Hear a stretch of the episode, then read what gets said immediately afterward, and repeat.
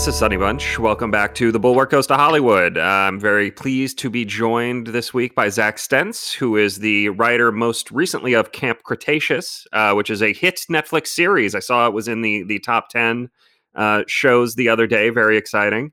Um, uh, you know, and, and, for more than one day, usually, uh, usually you get like uh, you know two or three days on Netflix, and then uh, then uh, you know something else comes along. Yeah, we we could talk about that in a second because I'm I'm fascinated the, uh, uh, by the creative perspective on the whole Netflix phenomenon. It's there's there's there's so much stuff there um, that it is it's interesting to to kind of hear how it works from your end of things. Um, but uh, Zack, I'm, I'm really excited to talk to Zack because uh, he is a, uh, a he's a, a, creative force in Hollywood. He has made some of uh, some of your favorite movies. When you were looking at um, making something for Netflix, could you could you walk me through the process there and kind of how different it might be from other studios or or production houses. I because I you know you had this great thread on Twitter the other day, kind of explaining to normies like myself, like, well, this is what it looks like to actually pitch a show and have it be you know accepted. Um, uh, could you could you walk us through how that works?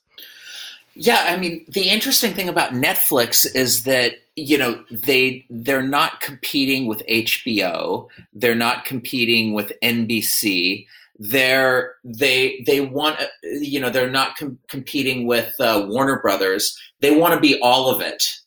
they're they are they are a complete media ecosystem and they are all about saturating every single demo every single demographic so that they're a des- there there's whatever you are there is going to be something there for you so some sometimes that means you know, okay, we want something for kids, we want something for older women, we want something for people who love crime shows. Sometimes that's, you know, we want a big four quadrant hit. And uh, I, I, think in the case of, uh, you know, the, the last two things I've done have been for uh, for Netflix. The uh, I, I, did a, a, movie for them a couple years back with with uh, McG directing, and uh, and at the same time, I was developing the Camp Cretaceous show for about three years for them. And uh, in in both cases, they wanted something that families could watch together. That that mm-hmm. was a uh, that was a hot thing. That was a hot thing for them. And you know, pitching to them is a lot like pitching to the other is a lot like pitching to the other studios, but with the with the knowledge that it's changed in the last three or four years. The the stereotype, you know, that everything is changing so fast in Hollywood that the stereotype used to be that whatever you brought to Netflix, they were going to buy. That is, you know, like you've seen the comedy sketches where sure. Netflix is like throwing stacks of money at people. Sure.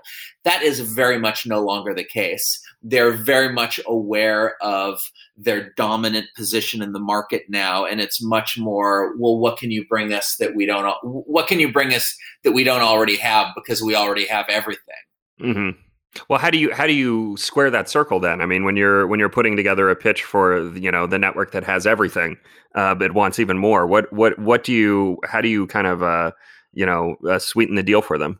Um, you know, this the same way that I do for everyone else. I I can't uh, honestly. I don't think of pitches with a particular customer in mind. I, I try and lead with the creative and try and lead with the uh, what makes me excited about what makes me excited about this because and then and then go outward from there because frankly if you can't excite yourself with something you're not going to excite anyone else so, you know yeah. and, and, in both of the cases you know in uh, rim of the world and then with camp cretaceous I wanted to do something that we, you know, I, I, wanted to bring back an almost dead genre, which is the kids on an adventure together genre.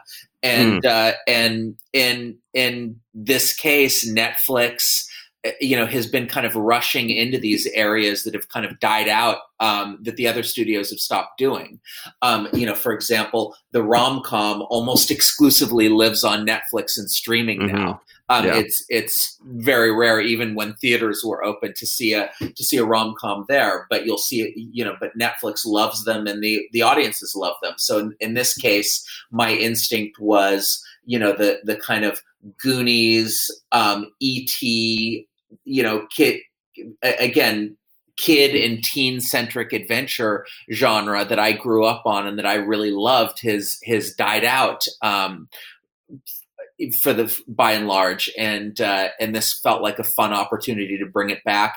And netflix seems very aware of that. And they they they do like re- reviving uh, you know reviving genres that seem moribund yeah, I mean it, it's interesting. You know, I, I I watched Rim of the World, and I, it really I do I do love it as that kind of Spielbergian throwback, right? Like this, you know, you've got you've got these kids who are trying to uh, make their way through the world and not getting much help from adults.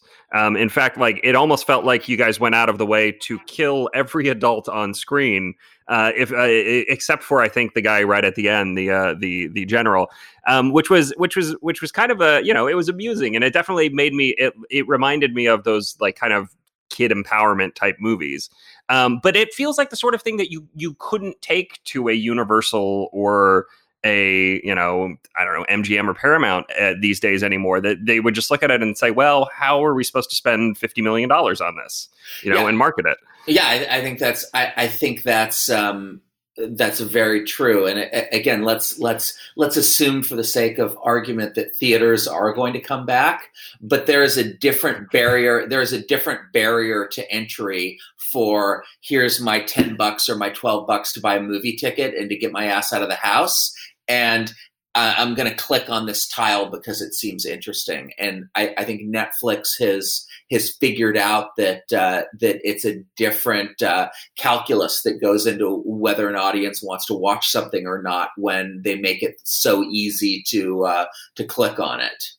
Yeah, and and that the ease of the clickability. I mean, you you hinted at this a little bit earlier. Just the um, the kind of tendency for something to be in the top 10 for a day or two and then and then fade away. Is that is that a fear for you as a creator that you're going to make something and it's going to be you know on it's going to live on netflix forever but people will only really see it for a day or two and then it goes away yeah, I mean, I mean, it is a it is a fear in a way that uh, that that you become this uh, this drop in this ocean of this drop in this ocean of content that they have, and that they're not super big into marketing campaigns. That that you know Netflix's idea of a thirty million dollar ad buy is your tile appears at the top of the screen is is that your tile appears at the top of the screen. Yeah. Like that, you know, it's it's very different, and of course because of the constant churn you, you, know very soon you find yourself in the back catalog but but frankly I, I, don't think that's that's any different anymore than than how it is I, I think that's increasingly how people are consuming media and your job as a creator is to hopefully create something sticky and memorable enough that people will keep finding it and, and people will uh, will keep discovering it. Um, one one of my very best friends um, for example, wrote a movie that did get released theatrically and got some of the worst review, you know, like like just poisonously bad reviews. Mm-hmm. Um, but then people are discovering it on streaming and discovering that they're actually and the intended audience in particular, which was uh, which was teens and young adults, are finding it and actually saying saying many of them aren't even aware of the of the reviews that it got when it mm-hmm. was in theaters, and they're like, "We really like this." They're like, mm-hmm. "Like this is you know uh, this is something we really enjoy." So, uh, you know, I, I, I like to think that the long tail, as they say, still still does exist even even in the age of Netflix.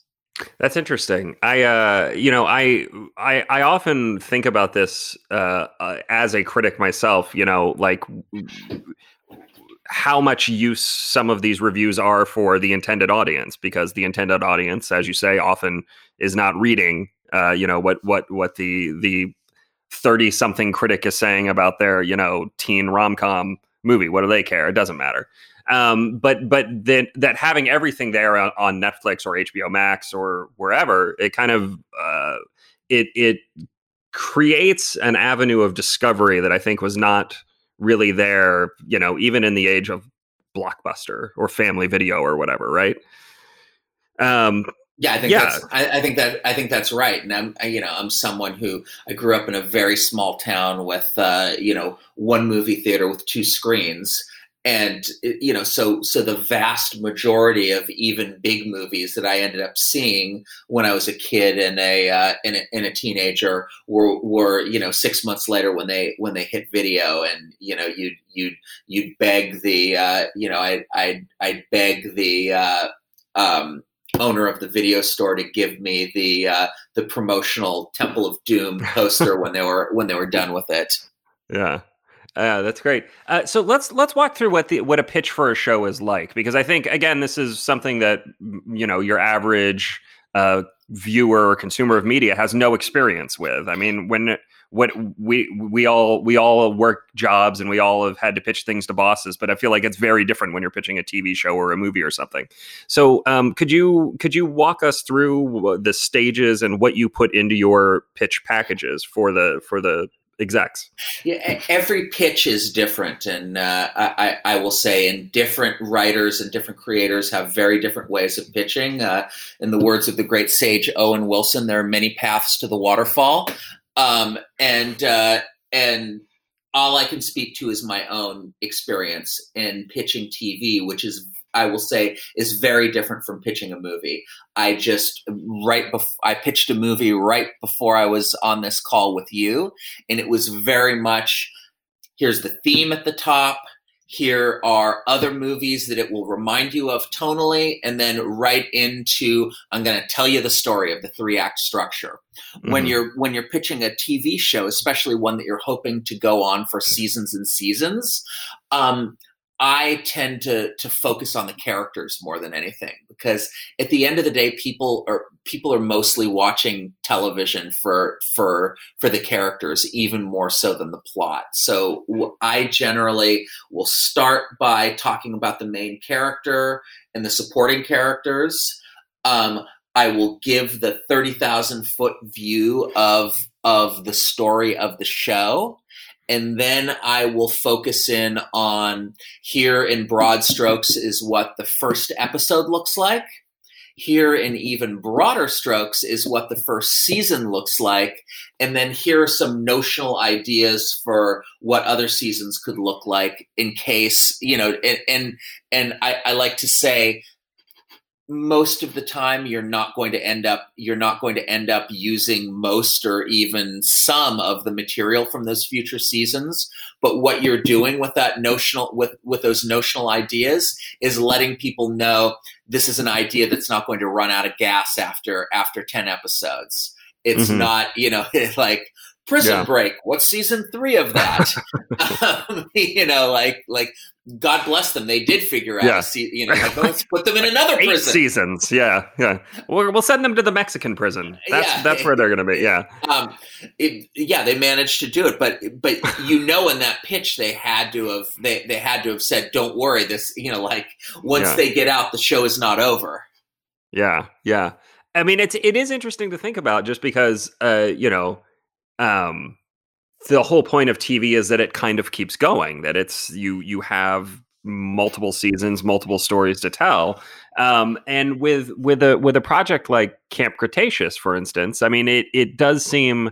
Um, uh, I mean, I don't, I don't want to spoil anything, but I'm, I'm curious, uh, you know, where, where you go once the, the action on the island actually ends, right? Like once, once everything, you know, kind of wraps up with that, that first, movie, then don't. I don't. Again, I don't want to spoil anything, but uh, I, I am not going to spoil anything. But I will tell you that when I when I went in and pitched them and gave them the very extensive materials, I had notional ideas for five se- for five seasons and how okay. you could make it different and interesting um, each of those each of those seasons. So I will I will say with great confidence um, that yes, you can. Yes, it, it is an idea that sustains itself for uh, for longer than one season. Honestly, a lot of the problems are, are simply logistical, which is um, and, I never worked in animation before I did Camp Cretaceous, so it was this huge education for me. But doing, um, especially computer animated um, animation is a lot more like doing live action than it mm-hmm. is like doing hand drawn animation because each of the characters in each of the sets or environments is a build in CGI. Mm. So it's very much like live action. Like, how can we reuse the same characters? How can mm. we reuse the same sets? How you know, like we we can't just draw a new dinosaur each time we want one because that's a build. So there's a certain conservation that goes on. You know, it, it what the um, the he- spoiler alert: the helicopter that you see in uh, in episode six.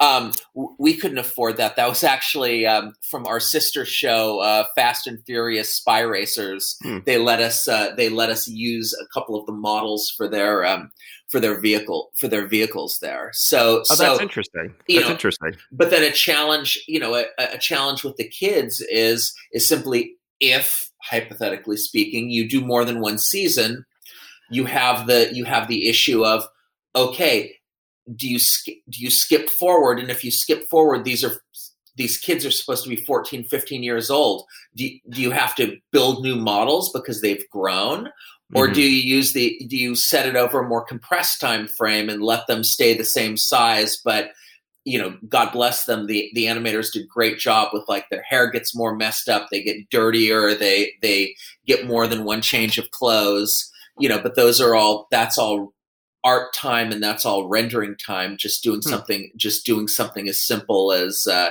is that you, you you see in live action how um you remember the show Lost, how they had to write Walt off the show simply because the show was taking place over the course of days, and right. they cast a freaking teenager, a shrimpy teenager who you know was like six foot three by uh, by by season three, and you know yeah. come up with an explanation for how that happened over the course of a month. Yeah, yeah, yeah. No, that yeah. that is that's something. Way to yeah, think I, that one out, Damon. Ah. yeah, yeah. You really screwed the pooch on that one. The it's interesting. So, is there some synergy then? Because these are both universal properties. Um, using the using the models from the Fast and Furious uh, cartoon for the the uh, Jurassic World cartoon. I mean, I like I'm curious how that actually works. Do you just like go to the next door over and be like, "Hey guys, we need to we need to borrow this real quick"?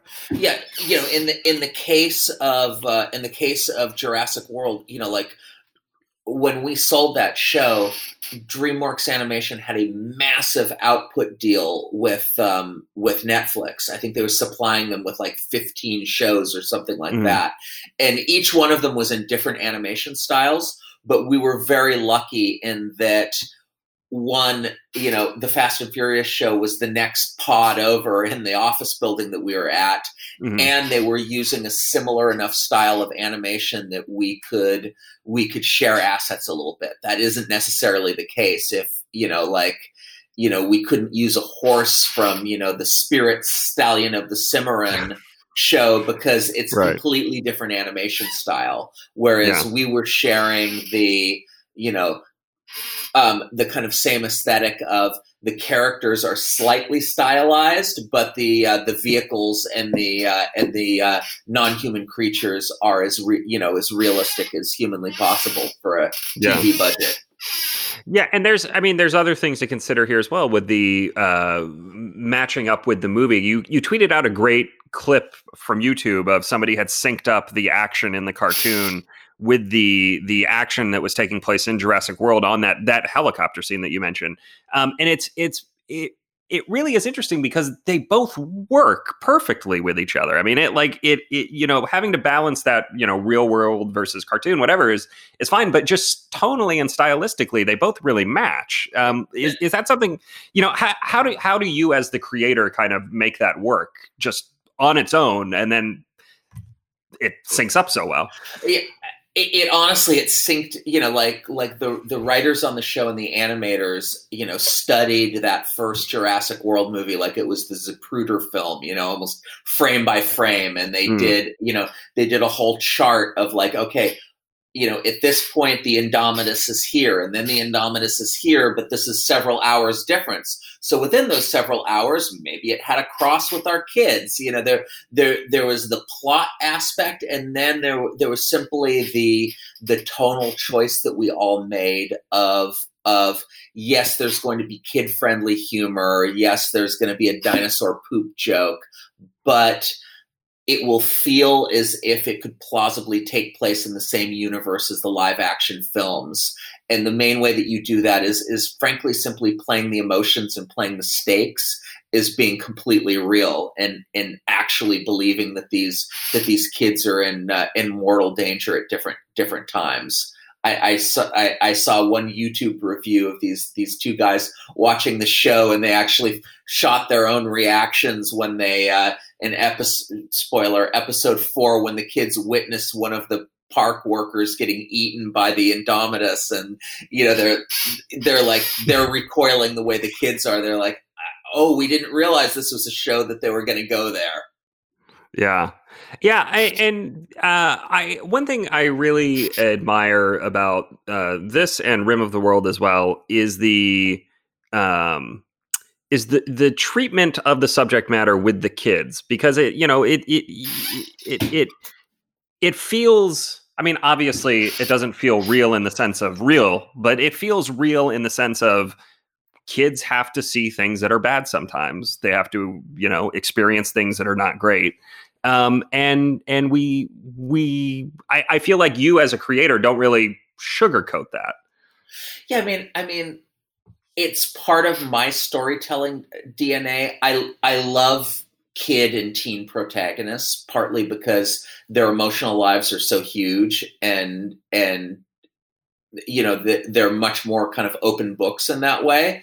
Um, but it goes you know i grew up on the great spielberg films and the great kind of 80s kid kid adventure films but even before that you know like growing up on fairy tales and you know grimm's folk tales and things like that horrible things happen in those stories and the kids are witness to horrible things and they lose their parents and witches want to kill them and all you know all kinds of things happen and i think those are valuable feelings for kids to feel um, because the message of all of those stories tends to be the same which is the world is a scary place there are bad things and bad people that can happen but you can get through it and you have you have it in you to get through it if you're smart and empathetic and decent and maybe a little lucky. Um, mm. And that's a, I, I think that's a, a good thing for, for young viewers to, to get from their, um, from their TV and movies. Yeah.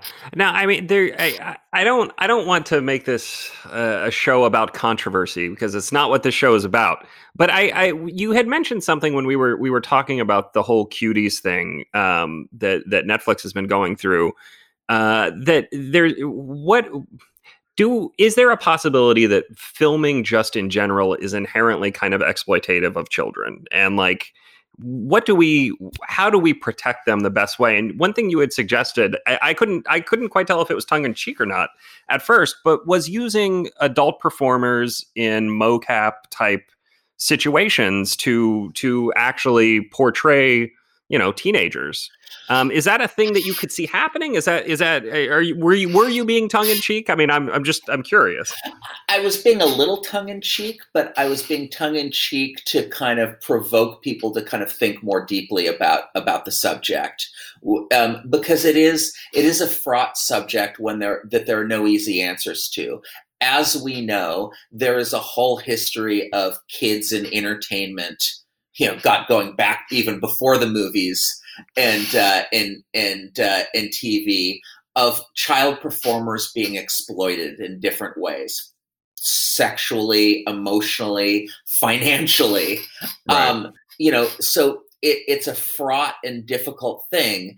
And yet at the same time i've also met young performers who love what they do. And you know it's it's and and have wonderful and supportive parents and not stereotypical stage mommies and stage daddies. And it's to me it's much more you know when it's positive it's much more of a the case of it's the performing equivalent of a kid who wants to be an olympic athlete and their parents are taking them to their hours and hours of practice after school every day and driving them to meets and you know hours and hours. It's a it's a huge commitment to the whole family but you also almost have an obligation if your kid has a passion and kid, your kid has something that he or she is very good at to uh, to let them pursue that. So I, you know, I, yeah. I, I don't think there I don't think there are easy answers here, but I think it's incumbent on all of us who work in the entertainment industry to be conscious of and to frankly and to protect the the kids who who work in the who work in the industry a lot a lot better than we are now. And that's not just, you know, like keep them from getting their money, you know, getting their money stolen and and keep them from from being ripped off, but but also just, you know, even in the way you film a kid or or a teenager, there are choices that go in that go into that, and there mm-hmm. are exploitative ways and there are non-exploitative ways. Um, but those are all things that should be, you know, but those decisions are ones that should be taken with great thought and great care because, you know, as adults we that's that's that's part of the deal of being an adult is that you have the responsibility to protect people who who aren't yet adults. Yeah. Yeah. I i mean it it really is a it is an interesting and fraught subject. And i i uh, again i don't i don't want this to be the controversy show. That's not what we're going for here. Um, but it, it's something to think about, and I think to think about in ways beyond people are thinking about it on Twitter, which has just been Twitter. Shockingly, is not a great place for nuance. No, Twitter, Twitter is a terrible place for nuance. But you know, I'll give you an example. I won't say you know because I've worked on multiple projects that have had kids and teens. But I remember, you know, I remember a director um, you know, like shooting a, a young actor, you know, like like shooting a young actress, and we're in Video Village looking at it. And, the, and the director, the director said, and it was in a very like non creepy way. It's like it's like she's so pretty that I have to be very careful about how I shoot her because it mm. would be very. And you know, you think about you know poor Brooke Shields. Um, you know, going sure. all the way back to Pretty Baby and things like that. It's like it's like it's you know it's like i have to be very conscious that i'm shooting her in a way that doesn't sexualize her because she's a kid. And yeah. and i was super impressed by that. I was and i was super impressed that the director was actually thinking about those things in choosing how to frame shots frame shots and light shots because that would have been creepy and that would have been creepy and exploitative to to shoot uh you know a, a 13 year old actress that way. Yeah yeah. Um, let me uh, let me shift gears slightly, and um, I, I, saw you mention uh, something on Twitter today, actually, about the way Disney Plus is running their shows and kind of the, um, you know, the uh, just some stuff you had heard. And I, I'm curious, as a as a creator, um, what is your kind of preferred writers' room slash how you run a show? Scenario. I mean, I like there there are a bunch of different ways you can do it, um, and I'm I'm I'm always I'm always interested to hear what what uh, creators prefer. Yeah, I mean, I, I grew up in the very old. I, I grew up as a writer in the very old school. There is a showrunner who is an executive producer and is also the head writer in the show. You know, it's whether it's a, a Shonda Rhimes or a Greg Berlanti or a Ryan Murphy. The the show is kind of a product of their head, and they you have a staff of writers who sit around in a room together and their job is to use their own creativity to channel the voice of the to channel the voice of the show and to and to to figure out how to figure out how to write to that. We are going you know the models in TVs are changing incredibly rapidly. We have now the model where there is no writing staff. It's it's like British TV where it's just one one person coming in and writing six or eight episodes and you know as if it's a long screenplay and they're still in charge. And then mm-hmm. there's the model that's emerging at places like Disney Plus, especially with their big marquee titles, where they're much more director driven. They're much, they're essentially, you know, whereas in the five years before, we saw the TV model being exported to features. You had features being written by writers' rooms. Mm-hmm. Um, now you have the feature model being imported to TV, where you have the um, the reins of the creative process being held by the director and not the uh, not the head writer, and and you know where the head writer is like th- third and actually called the head writer and not the showrunner, and the head writer is third behind the uh, the um, director and in some cases a studio executive sits in the writers room every every mm-hmm. day which which terrifies me. That sounds, you know, when I hear that, it sounds like, you know, like freaking, you know, Soviet army circa 1942, and you've got the political officers next to you asking why you're retreating. Yeah. Yeah, that is that, that's interesting. It's fascinating because I like you say there are just so many uh there's so many different ways to do it. I am I as uh as somebody who's worked with Netflix, I, I've always heard that they are very good and maybe I'm wrong. Please correct me if I'm wrong on this, but I've always heard that they're very good on um, showing filmmakers and TV show uh, runners like what is working uh, with the data, like what people are, where people tu- tune out, um, or where they, uh, you know, switch to something else. I'm just curious if they shared any of that with you on Rim of the World or Camp Cretaceous, and like if that if that helps or hinders the creative process. I, I haven't had that happen yet on Camp Cretaceous, although I'm expecting it soon because they they have the standard way of doing. They have the like after ten days, they're like they they open the vault a little and say this is what our data shows of mm-hmm. what we've you know of of how people are watching, how much people are watching, what percentage of the people are watching all the way through and then they they and then again at 30 days they're like and here's how it's performing after after 30 days. And it is you know it, it's interesting and and kind of and it all goes into the you know it all goes into into your head when you're hopefully doing future seasons or sequels or or what have you but you can't let it you you can't let the data drive the creative process. I, mm-hmm. I maybe some people can. I i can't work that way um, it, I, I have to lead with story, and then okay, do we need do we need something here so people you know don't tune out? Yeah, you do think about those things, but but hopefully hopefully the data is not the the tail that's wagging the dog of the story. Yeah. Um, well, you know that that was pretty much everything I wanted to ask you. Uh, I, I, always like to ask all of my guests if there's anything that they think that people should know. I mean, I, is there anything that you you think people should be aware of about what you do and and what the you know misconceptions that you want to correct here uh, when, with a, with an open mic? Um, yeah, I mean, I mean, I guess the only misperception that I think a lot, you know, the misperception that I think that that a lot of people have is of working Hollywood as being this very rarefied environment and and you know it's A-listers going from private yacht to private jet and, and things like that. And I, I guess I, I'd like to say you know the my actual experience of hollywood is much more blue collar than that it's much more you know like a, a, a, film or a tv set is much more like you know it's a construction site with snacks.